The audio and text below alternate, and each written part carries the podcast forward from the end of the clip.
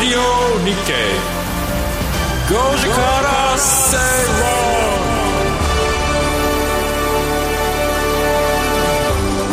論こんにちは松園克樹ですこんにちはアシスタントの八木ひとみですそして火曜日のパートナーはキャインの天野博之さんですキャイン天野ですよろしくお願いしますよろしくお願いします、えー、今日は3人揃ってスタジオからお送りしていくということですけれども松野さんのお土産を食べてね、うん、気持ちが一つになったところですよ、えー、あの、はい、長崎に行ってたんですけど、えー、佐賀県のお土産なぜかねね松野さんなんか佐賀となんか癒着があるのか分かんないんだけどちゃんぽんも佐賀のちゃんぽんをするしねしね佐賀のちゃんぽんも結構いろいろあるんですよ、えー、伊万里ちゃんぽんとか井出ちゃんぽん井出ちゃんぽん佐賀ですかあれもえー、マジでちょっとそこ正確じゃないんですけど、えー、あちゃんぽんにもいろんな種類があるなんかね近江ちゃんぽんとかねもうあの白濁してないちゃんぽんもあるよあの大阪系の方のねありますね全然知らなかったでも全部佐賀県そう なぜ長崎のやつじゃないのかと、うん、昔の彼女が佐賀にいたとかそういうそういうことねよく行ってたとかね隣なので、うん、遊びに行くのが近いんですよね、はい、うん、だから九州の人は意外にね佐賀ってなかなかね東京から行くっていうイメージはあんまないんだけど、花輪君の歌の通りね、うん、 でも九州の方は行くんですよねいや行かないでしょ行かないんだ佐賀県なかなか行かないと思います、えー、行くでしょいやなんかあの陶器のイメージとかねありますよねそうそうそう、うんあの、うん、吉野ヶ里遺跡であったり、佐賀県は吉野ヶ里遺跡あります、あと、まあ、僕の大好きなイカ、イカねイカですね、呼ぶ子のイカねもうすごく大好き、ねえー、だからこうついつい行っちゃうんですイカ食べに行でイカを砂漠のこの飾り切りじゃねえや隠し包丁ねイカにもイカにもっていう隠し包丁隠し包丁入れられるツールですね、うん、長崎の文化教えてくださいそうですよね長崎はすごいあの有名なですね、うん、海底遺跡があって、うんモンゴルの、えーと、と元寇の乱があったと思うんですけど、はい、元寇の乱の時に攻められて戦ってそれがこう船その当時の船たちが沈んでる場所があるんですかあるんですよ長崎はだから軍艦島もそうですけどそういうなんか戦いの後というか、うん、そういうのはやっぱ色濃く戦いの場所もそうですし、うん、その邪馬台国の時代卑弥呼の時代だとあの辺はですねあの名国とか伊都国とか、はい、松浦国とか、今、ま、今松浦とかいう場所があるんですけの名の和の国のあそうですそうです金銀とかのあの頃のあの辺一帯もと、あのー、九州の北部ですねそれが名国伊都国とか松浦国とかあったんですけどそんななんか、うん、あの埋蔵金みたいな世界になりそうなね、ね、でその海底遺跡は今のあ昔の松浦国であって今でいうところの高島町という島があるんですけど、うん、まあ、そこに元寇の時の船が沈んでてで海底遺跡の調査ではあの日本はそこで、えー、そこで実際に研究をしてその分野でも日本はこう結構進んでるんですよ、ね、へえじゃあ過去を探るというかそういう意味ではなんかいろんなデータが残ってるわけですね残ってます残ってますああ今ね海底もかなりね深いところまで調べることできるからあのトラフグあトラフグえトラフグ山口じゃないじゃないんですよ養殖は養殖長崎いいんですよやっぱりこう養殖入り組んだりとかしてねそっかそっか、あとマグロこれマグロの養殖も、うん、えー、ちょっとどこだったかな会社名忘れましたけ ど、あの大手が入ってそこでやってますよねそうするあとアジフライです回転寿司の値段も安定するそうですそうですやっと経済の話そうですね、はい、そうだそうだそうだ、ね、 そう火曜日はさまざまなマーケット動向や具体的な投資に関する情報満載です投資のスタンスやポートフォリオ構築なども提案してまいります番組前半今日は今さら聞けない IT テクノロジーやアプリのコーナーに関関してなんですが、うん、えー、これからトレンドになってきそうな世代通信に関してですね、うんはい、お話を伺ってまいりますそして CM を挟んでグローバルマーケットトピックのコーナー今週も NVIDIA の決算だったりとかまたジャクソンホールありますからね、うん、この辺りじっくりとお話を伺っていきますさらに番組後半ではゲストにお話を伺いますえー、今日も皆さんからのメッセージ募集しています。ツイッター、ハッシュタグ、アルファベット、ご時世でつぶやいてください。盛りだくさんの内容で今日もお届けしてまいります。それでは進めていきましょう。この番組はココザスの提供でお送りします。 5時から正論ラジオ日経5時から正論をお送りしています。この時間は今更聞けない IT テクノロジーやアプリのコーナーです。今日はですね先ほどもお伝えしました次世代通信に関してなんですが、アイオンアイオン皆さん聞いたことあるでしょうか、アイオン、ね光えいい違う歌わ歌いますよねアイオン それそれあいみょんかなアイオンですよね、ええこれこ三越の前にいるやつですかね、うんうライオンよかった気づいてもらえて 合っててよかった、えー、アイオンですね、ええカキーンって快音ですねもういいですからちゃんとやりましょうもう大丈夫もう大丈夫もう腹いっぱいすぐ飽きちゃうんだもんババカ受けしてますけどねはい、はい、あ結局アイオンって何なんでしょ うかそうなんですよアイオン教えてくださいよ、はええまあ、あの私が喋っていいんですかねお願いしますもう、もう俺の打席終わりました。あの次世代のあの通信技術で、まあ、今 5G であったりするんですけども、これを 6G と呼べるような技術になりまして、はいあの光と電気これを融合する光電融合技術なんですけど次世代通信として NTT があの旗振りを行って、えー今どれぐらいですか120社ぐらいその団体に加盟してるんだと思いますが、はいえー根本的にインフラを変えようとしてるうわものなんですよ。じゃあ、今までのこう、え、今、俺も素人ですけど、あの、光通信みたいなので、光を使ってたわけでしょ光を使ってたというか。はい、え光使ってるんですけど、光を使ってた場所っていうのは一部だけなんですよねほー。今のうん現在における情報通信システムの基本的な構成っていうのは、まず今光インターネットとか使ってるうんじゃなよいですくかね、光って聞くじゃないですか。うんでそのインターネットっていうのは、エンドとエンド、まあ、デバイスとデバイス、パソコンとパソコンをつなぐケーブルが光ファイバーでできてる、あ、だから光ファイバーを使ってるから光っていう言ってるんですね。うんだからそこの部分っていうのはめちゃくちゃ早いわけですよね、それが使ってるところは早い。はいそのケーブルの中だけは早いってことですああそうなんだだからそこだけ特急の望みみたいなことなんですね。そうです あの光ファイバーで通したケーブルのケーブル間だけは早いわけですよ早い。はい。でその光信号がデバイスから送られて次のデバイスにたどり着く時に ONU って言ってこう変換ユニットがあるんですね、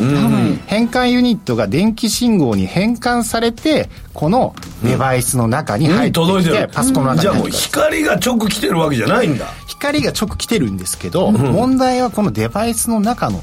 動きになるんですがおお。届いた後の話届いた後のデバイスの中のじゃあその通信信号っていうのは何でできてるかっていうと、まあ、これは電気信号なんですよあ、だから光と電気になるわけそうですうん。基本的に電気信号じゃないとこの iPhone の中身だろうがスマートフォンの中身だろうがパソコンだろうがデータセンターのサーバーだろうがすっごい、ウーバー最強の最速の男が現れても、玄関を開けて取り出して蓋を開けるまでが時間かかっちゃう。めっちゃ時間かかるなんでやねん。なんなのそれ。なんでそんなことになるのめちゃめちゃこれ が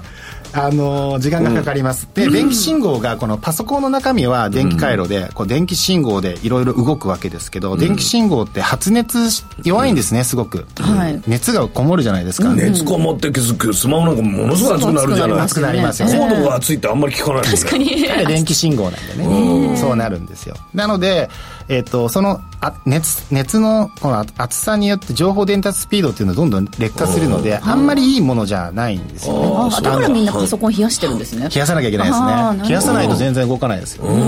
ら CPU のファンであったりその GPU まあ NVIDIA のそれ GPU はも電気信号でやってるから電気が熱を帯びてそうなっちゃってるってことそうですね、まあ、簡単に言うとそうです電気信号でやり取りするのでじゃあ今回のそのアイオンっていうのは、その電気信号じゃなくてもう光でやっちゃおうよっていう簡単全に言うと部ですよ中も光にする光にしちゃおうっていうそしたらえじゃあガソリン車が電気自動車になるみたいなぐらいの変化これ全部光になっちゃったら多分もうすすごい概念が変わりますいやそうでしょいやいやいやいやあじゃあ私が一番心配してるのは、iPhone とかを買い直さなくちゃいけなくなるのかっていうことですよそねんな未来そんな近い未来じゃないんそうだそうそう意外に近くはない そうなん ですね先の話ですね、であの、まあ、コンピューターの中のさっき電気信号って言いましたけど、基本的なえーろコンピューターの論理演算って何をしているのかっていうと、あの全て情報は0と1で表現してるんですよね、で僕らが日常で使っているのって10進数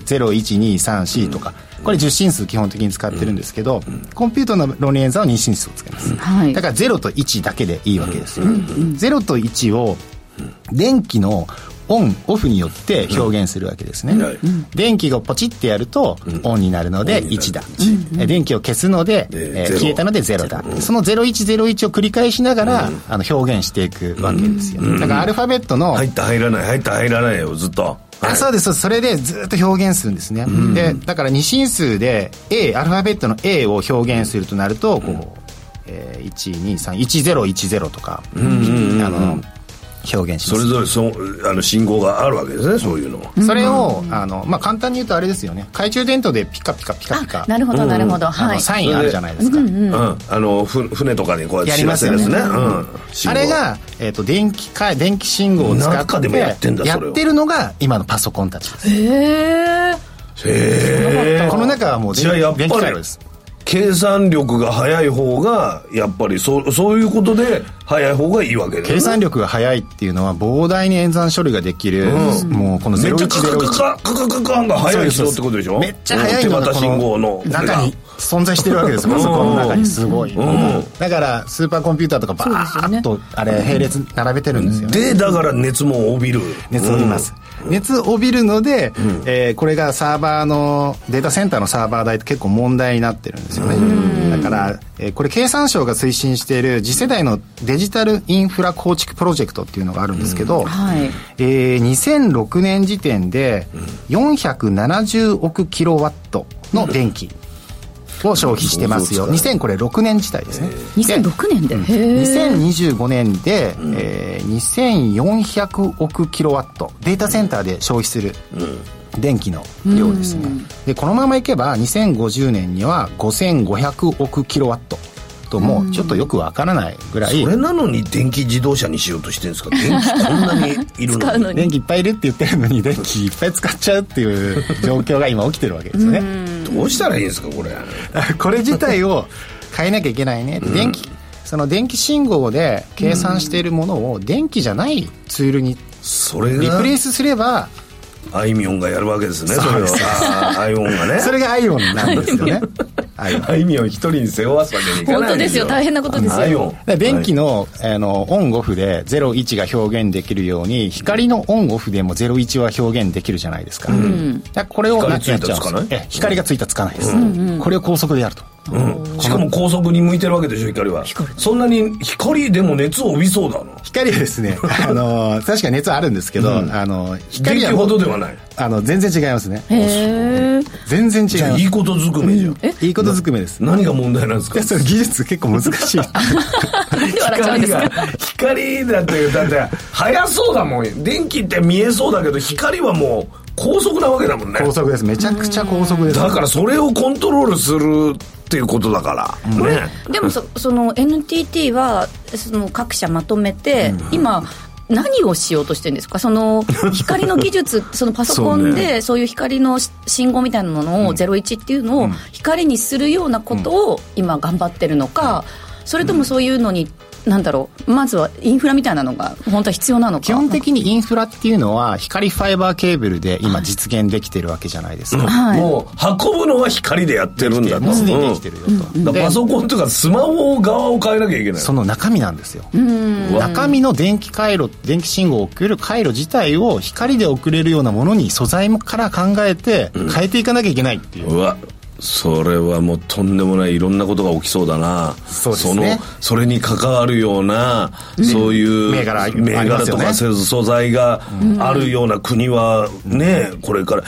松野さんさすがにこの技術は日本がリードしてるわけでしょこれは日本がリードしているんですおーすごいすごいこれは国本気になってるんですか NTT がやってるんだからももう国はあんまり本気じゃないかというかあんまりそこまで理解してないと思うんですよ、国の場合は NTT はもうここに結構頑張るぞってだやっっててますしこれ主導権やったら全てのそういうパソコンとか電子機器みたいなのが全てです光光機器みたいになってくってことでしょそうですもう全てのデバイスはあの電気使ってますけど電気の、電気の電気信号で処理してますけど電気信号じゃなく熱くなってんじゃない君のパソコンと か言えるってことでしそうですそうですょ、うん、僕は光の方だから今もう光っていうのは、えー、とその光ファイバーケーブルで情報通信データを送ると、えーその中で、まあ、光ファイバーケーブルっていうのはですね、屈折率の違う2種の構成からなってるんですよ、屈折、まあ、光の前反射とか分かりますなんかうんなんか理習科でやったような気がしまするはい、光って、えっと例えば懐中電灯をこうつけるとパッとつけるとどこまでいくと思いますその光の強さによって変わると思うんですけど、うん違うはいはいそれな何キロも無理じゃないですか、だってほ星はあれずいぶん前の光ってるやつが届いてんでしょあれそうですねあれはめちゃくちゃ明るすぎるので届かないん ですけどあそれとは違うんですね普通の光っていうのはやっぱり届かないですよね、うんあのどうして限界あもる分分散されちゃって見えなくなっちゃうんですよ、はいうん、途中で分散される、電気はずっと届くんですかそれは電気通してるんででただたどっていくだけですようんねだからゆっくりなんで動すよ線があるからね電気はすごくゆっくりですよね、うんはいはい光はシュンっていくんですけどとうん消えちゃうと消えちゃいますよねそうじゃなきゃもう全体明るすぎて大変だもんね見えななのでその光の減衰っていうんですけどそれを、もう減衰しないように光を増幅させるような技術っていうのが必要で今の光ファイバーケーブルには、そういった素材を入れて作られてるわけですよね、だから普通だったらもう消えて分散しちゃうところをずーっとその光が届くように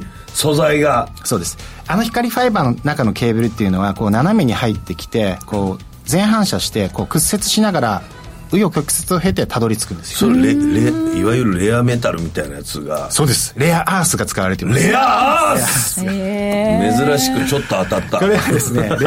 あのーなんですかレアアースって増増幅させるって光を増幅させる減衰するのでやっぱり増幅させるような、あの素材っていうのが必要で、まあ、今も使われてるんですけど、エルビウムっていう素材がへエールビウムは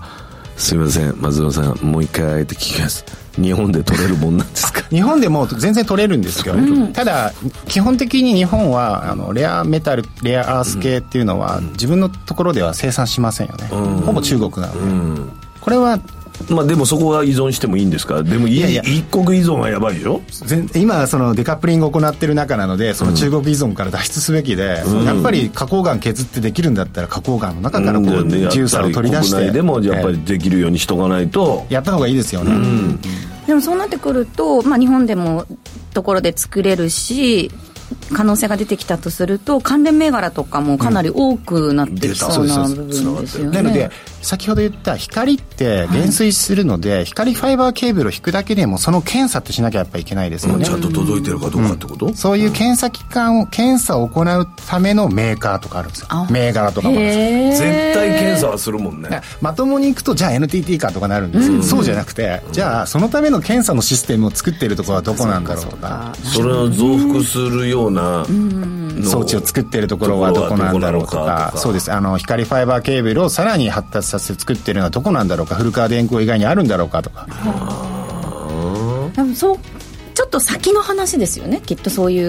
うまあ先なんですけどもう ION は1.0っていうのが始まってますからああそうなんですねものすごい高いですけどもう後戻りはできないね後戻りしちゃダメですこれは絶対使わないといけないしかも日本がリードしてるもう日本だから積極的にみんなもうお金を使って使ってほしいっていう岸田さんお願いしますでもこれからあれかもしれないですねその話題ニュースだったりとかで取り上げられることが増えてキーワードの一つになってきそうですよねなってくると思いますけすどねごいねやっぱいやもう松尾さんの話聞いてるとさ日本ってやっぱりすごいんだね、もの技づく術りのすごいですよねそれやっぱりさそうもそうったいないよね、聞いてるだけで小さいものを作ってるのはすごく技術力があるので、だからあの NTT も何社も集めてオそうですールジャパンみたいな形でやっていこうということなんですよね。赤い電池とかああいうのもさ全部頑張ってほしいですよね、うんうそんそれで結局中国にパクられるんですけだどからそこをねどうにかねえこれからのちょっと NTT を含めた各社の動き注目していきたいところですごいお知らせの後はグローバルマーケットトピックのコーナーをお届けします Radio Nikkei. Gojikara, stay wrong.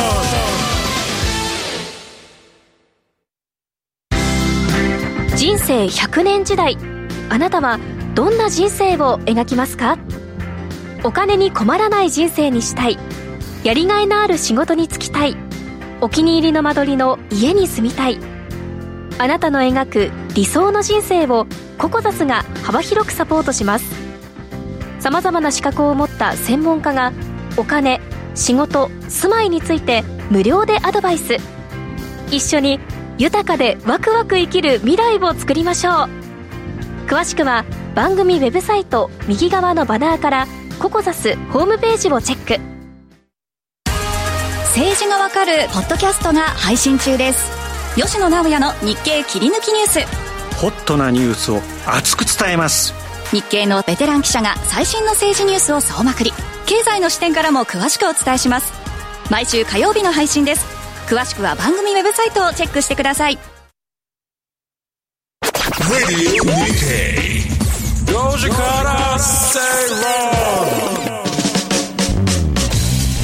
ラジオ日経5時から正論をお送りしていますこの時間はグローバルマーケットトピックのコーナー松園さんの視点で解説してもらいます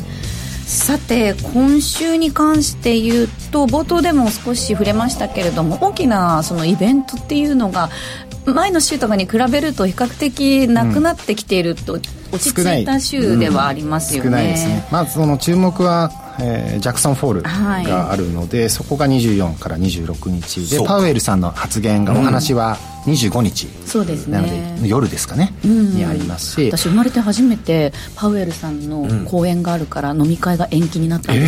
すよ、えー、なんかそのマーケット関係者の人たちとその25日飲もうかみたいな話してたんですけどどうやらちょっとパウエルさんのジャクソンホールで話するらしいからそうですそうです延期だっていうのでなんか経済キャスターっぽいななんつってそんな慌ててもしょうがないですけど そうですね理由がかっこよすぎるジャクソンホール、えー、いやいやいやギガントがあるからとかじゃないでしょドラマ見なきゃとかそうじゃないです まあその今週はその目立った指標っていうとやっぱり、えー、ジャクソンホールですけど、うん、あのあとはサービス業の PMI がありますね水曜日そして水曜日は NVIDIA の決算、ね、NVIDIA もさっきの話あの先ほどのあの光技術とか関連してくる話なので、はい、十分ですね、これ、うん、データセンターとかそうですよねそうですそうあのグラフィックボードとか特にそうなんで、うん、で今週はですね、えー、注目指標はそんなにないんですけれども、うん、アメリカの30年固定住宅ローンですねここが直近1週間の平均で7%超えましたので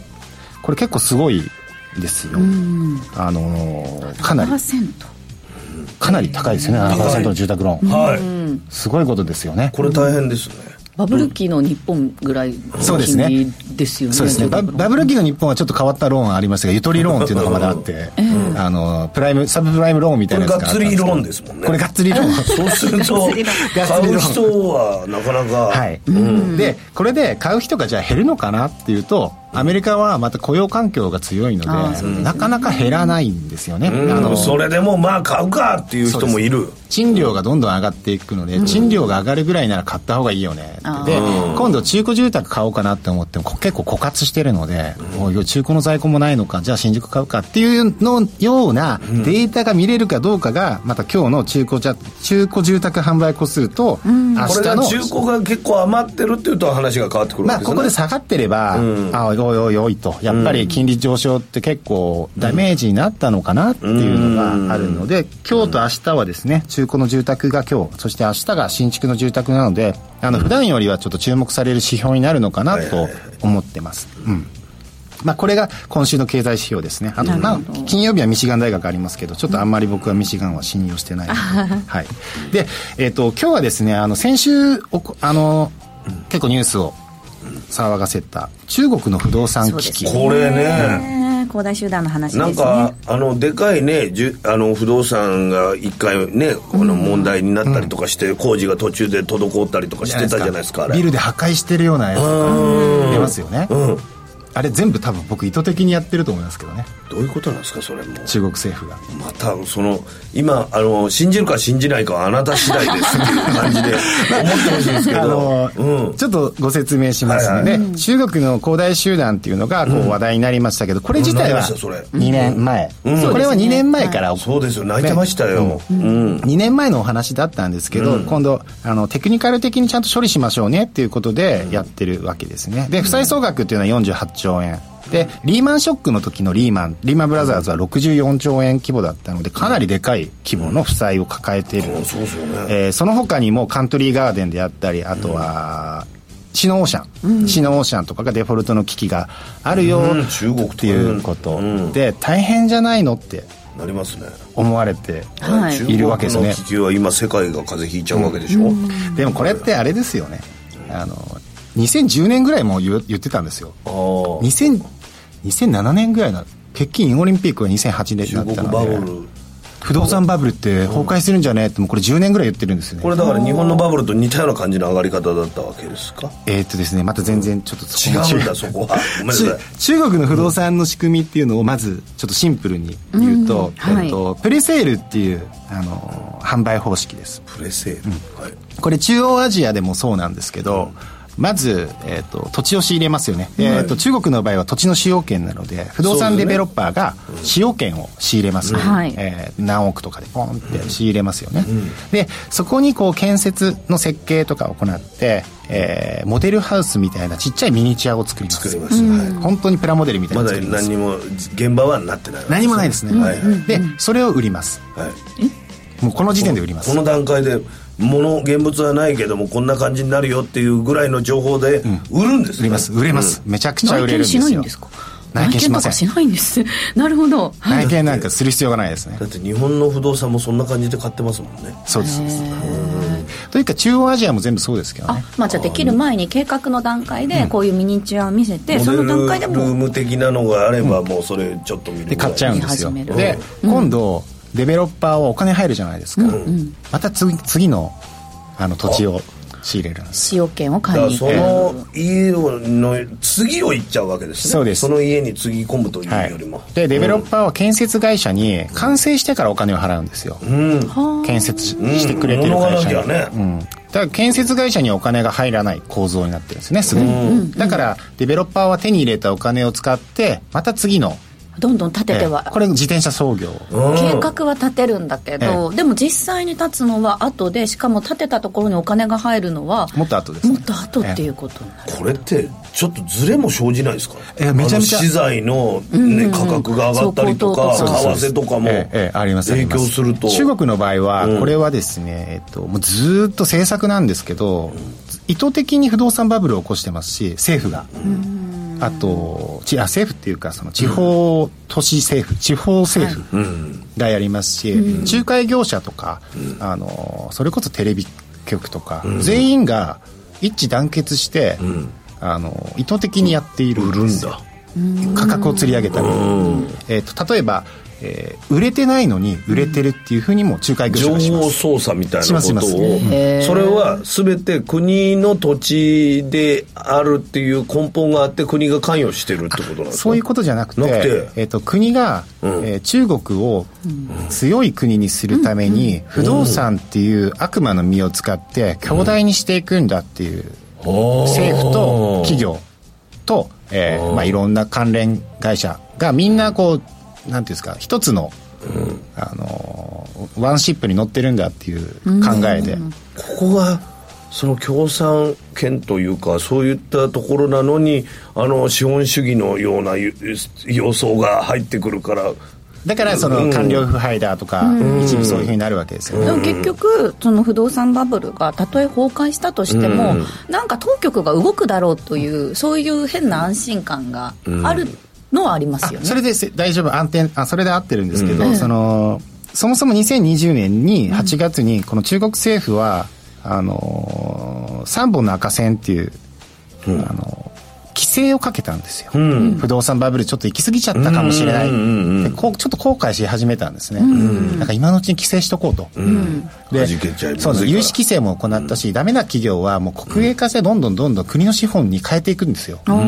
おなるほど国のお金を投入してだかやらるんですね、えっと、もともと国と企業が一体となり不動産業者も一体となってやってきた不動産バブルを意図的に起こしたものをそれをあやっぱりちょっとシュリンクさせようぜっていうのが政府の考え方なんでうまくシュリンクしていってる状況なんですじよゃあコントロール下にあるというふうに見ていいんじゃないかっていう考えそうで方す完全コントロール下にあるのでうんなるほどここは大丈夫じゃないかと思うつまりさっきのそういうなんかニュースとかで流れてるのも、あの想定内というかそういう、えっと、もっと盛り上げるために、あのビルを爆発するような動画を撮らせて流したりとか、あこれは僕の想像ですけど、そうそううんいうことも考えていいんじゃないかなとは思います。じゃああんまりその中国経済に関して、そのまあ、マーケット見てる上でそこまで心配しなくていいんじゃないかということですかいやいやいやそれは心配 なんだ中国経済はめちゃくちゃ心配です心配もう加工の一途なんであのこれは一人っ子政策の影響とか、はいあのデカ単純にデカップリングの話とかあるじゃ労ない働です力かとかが足りなくなってくるってことですか労働力も足りなくなるんですけど、その今、対中規制でそのデカップリング各国進めてる中で、サプライチェーン、中国依存からこう、うん脱脱離よう出ぜしようとしてるもんね、えうんえそれの影響もありますし、こうやって不動産がやっぱり良くないよねってなって、あの一人っ子政策も良くないし、CPI は下がってきたし、PPI も下がってき見たしっていう。直すタイミングとチャイナリスクみたいなのを世界が考えたのが同時に起きてるからそうですちょっと中国離れじゃないけどそうです、うんだから中国離れちょっとしてるので、中国経済っていうのは本当に下降気味なんですよ、ただそれとバブル崩壊はまた別っていう別なバんブだル崩壊はしないんだけれども、まあ普通に下降気味だよね、中国はそうするとそれもなんか一緒の流れかななんて思っちゃったりもするってことか、中国経済は下降気味なんですけどかつてほど中国に依存してるわけじゃないので、まあ、ちょっと依存もしてるんですけど、はい各国はだからそこの、だいぶデカップリング進んでるので、そこまで影響受けないよねまあもちろん影響は受けると思うんですけどそんなに激しく受けないでしょ、前ほどではないよという、なるほどただやっぱりそのそうやって信用創造でないものを作って、えーお金はこうマネタリーベースで増えていったわけなので、じゃあそのお金ってどこに行ったのっていうのは気になるところですよね、どこにも行っしたんですかねそれはお国が蓄えて国るんもそうでかすし、中国人富裕層が買った海外不動産の売却とかが始まるとちょっとややこしいことになるなとは、それは中国のその不動産バブルがこの懸念してに現金化するってことですか中国の不動産バブルというのはこうもう何度も言ってるようにこれずっとありますずっと懸念がもう10年前もそうでした、はいはいで中国経済の下降っていうのが今本当に起きてますと、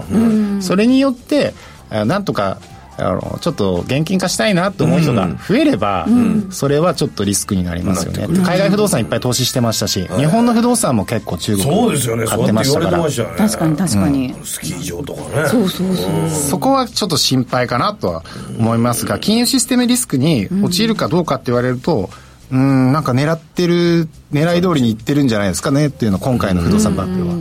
なるほどまあ、あと、そろそろあの中国もそうなんですけど、あのもうすぐすると9月に入りますので、そうすると9月の21、22日は、日銀の金融政策決定会合が入ってくるので、あーはいそろそろジャクソンホール終わると、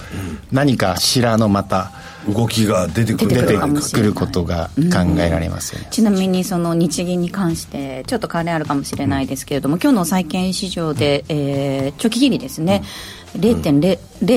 0.665%に上昇したということで、うん連れ高ですね米国の金利の YCC の運用柔軟化後で最高水準ということで、ただ日銀が臨時の国債買いオペはしなかったっていうの、これをちょっとマーケットがどう捉えるかっていうここでやってたらまた円安飛びましたけどね、今あ日お昼にあの岸田首相と上田さん会ってますけどねミああーティングしそうてニュースあ介りま入したしねて国債買い入れみたいなことしてたらそうなってたってことまたここで臨時オペしたよってなるとああ安心して円安うんにやっぱり絶対そうするんだっていうことになってね、うんまあ、ちょっといろいろまだまだイベントそして注目ポイント多い週となりそうですね、えーこの後はゲストにお話伺っていきます Radio Nikkei. Gojikara Seiron. ここでお知らせです。9月1日金曜日と9月2日土曜日に日本経済新聞社主催第18回日経 IR 個人投資家フェアが開催されます。上場企業と個人投資家の皆様との対話の場を創出する日本最大級の IR イベントです。今年もリアルとオンラインのハイブリッド開催。イベント会場など詳細と参加のご応募については、日経 IR 個人投資家フェアで検索。または、ラジオ日経トップページのイベントバナーからアクセスしてください。皆様の積極的なご参加をお待ちしています。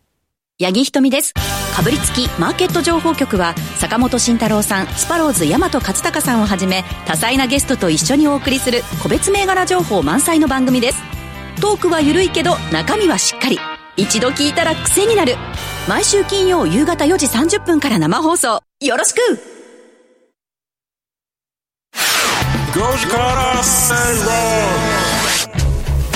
ラジオ日経5時から正論をお送りしています火曜日のこの時間はゲストをお招きしてお話伺います今日は経済ジャーナリスト和島秀樹さんにお話伺います電話がつながってます和島さんよろしくお願いしますこんにちはよろしくお願いいたしますお願いしますお願いします浜田さんご無沙汰してますご無沙汰です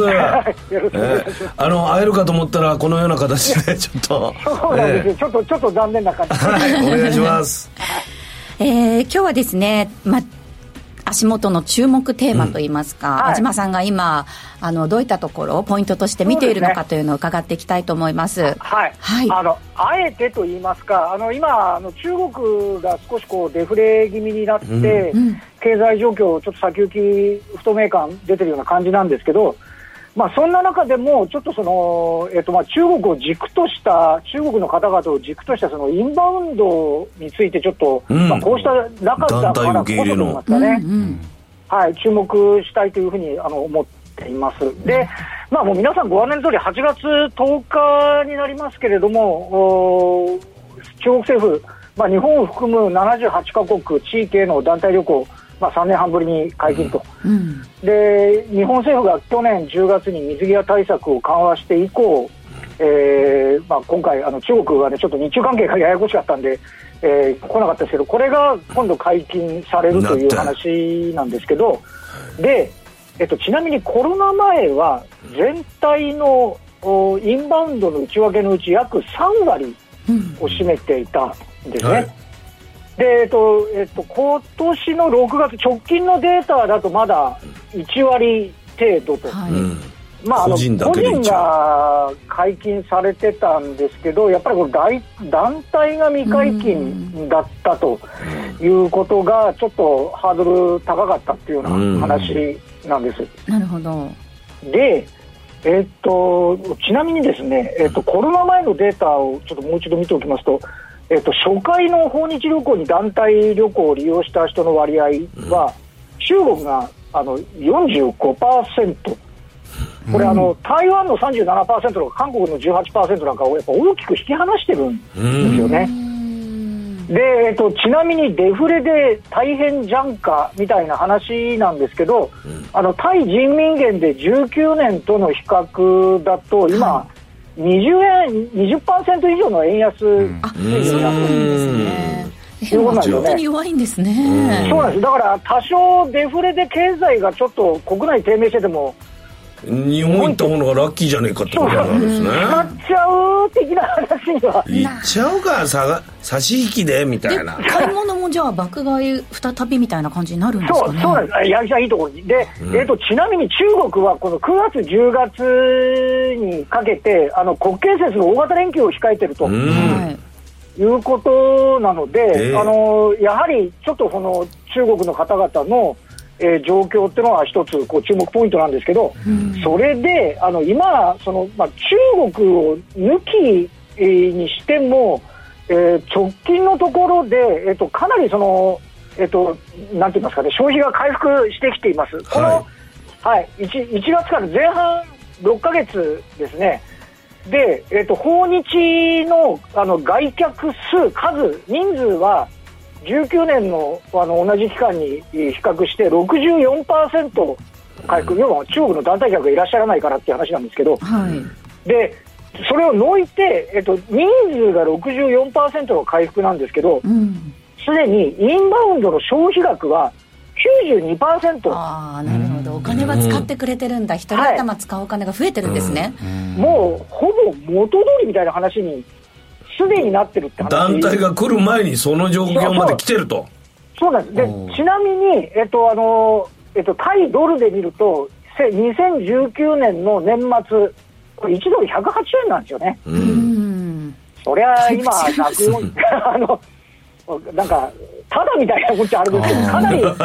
余裕を持ってお買い物ができるそうですね状況。 で、ちなみにですね、あの、ちょっとまた過去のデータで恐縮なんですけど、前期終わった、これあの20あの、えっと、百貨店は2月期決算なんで、23年2月期の終わった段階で、これ、例えばですね、あの皆さんももしかして行かれてるかもしれないですけど、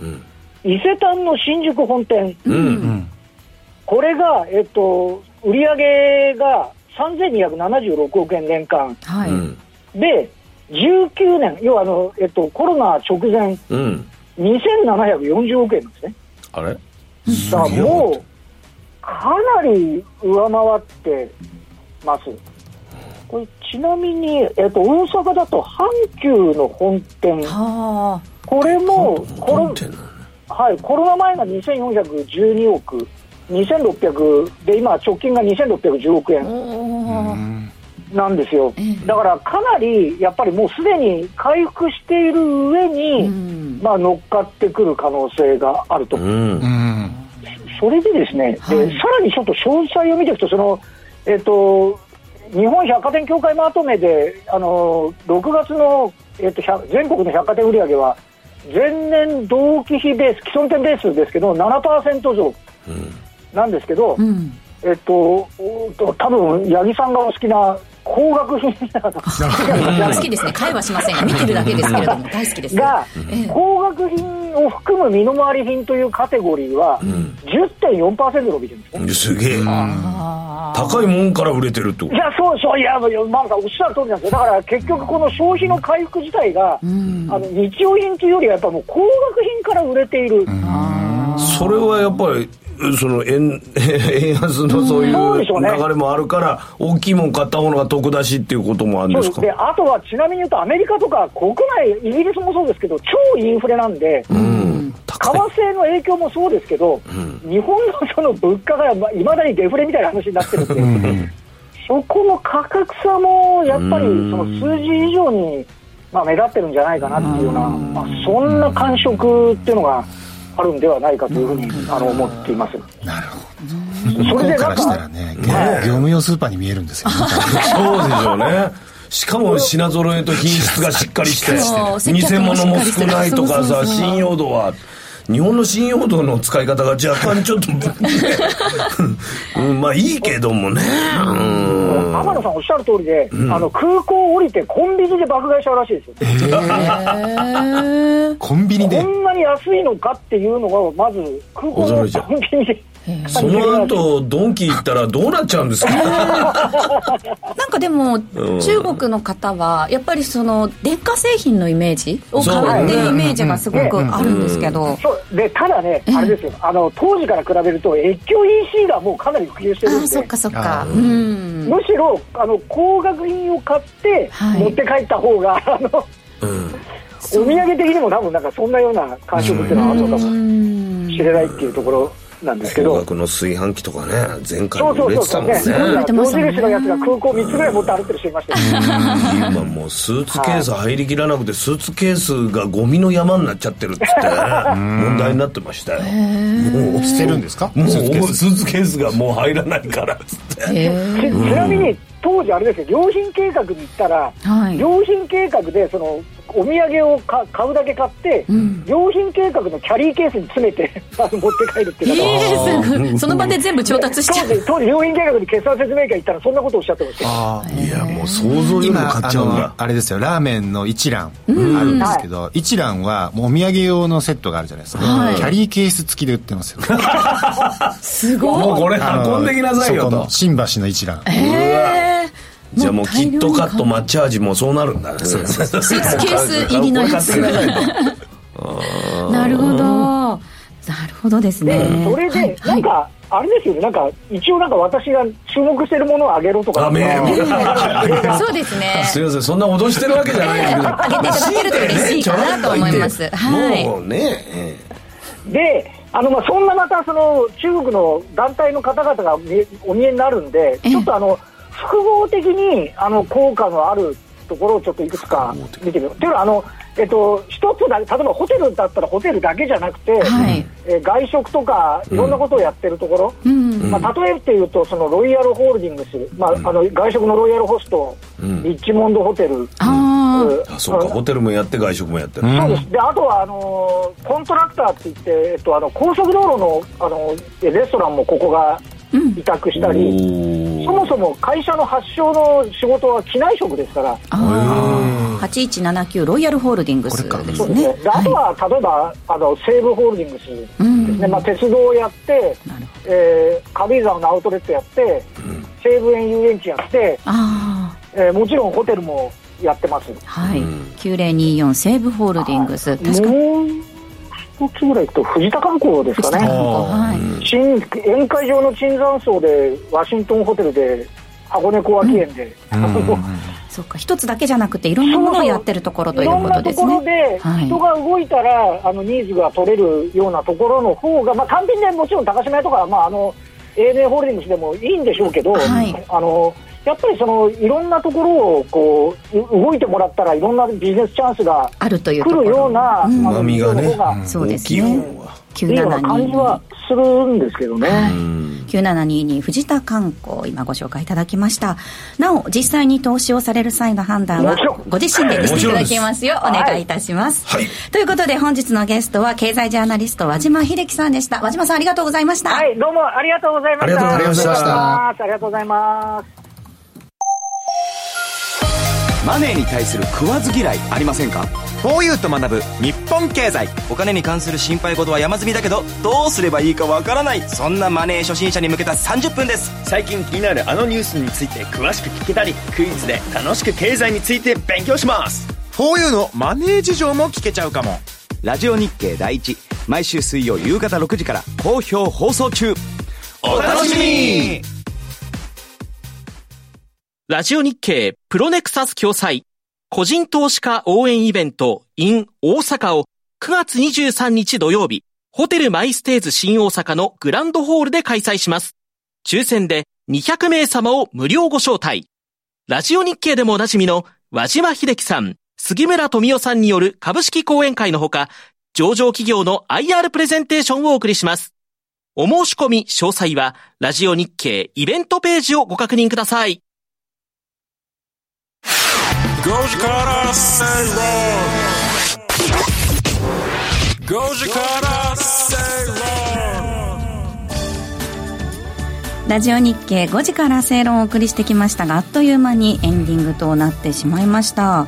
あのーリスナーさんからですね中国の方の爆買い動向データみたいなのが、あのー取り上げとかこちらに、ハッシュタグで送ってくださってるんですけれども、やっぱ2019年とかは化粧品や香水とかが多かったみたいなんですが、2023年の1、3月期はお菓子とか、お菓子とかうんそんが多い美み味たいしいでっすねていうイメージがねあお菓子お菓子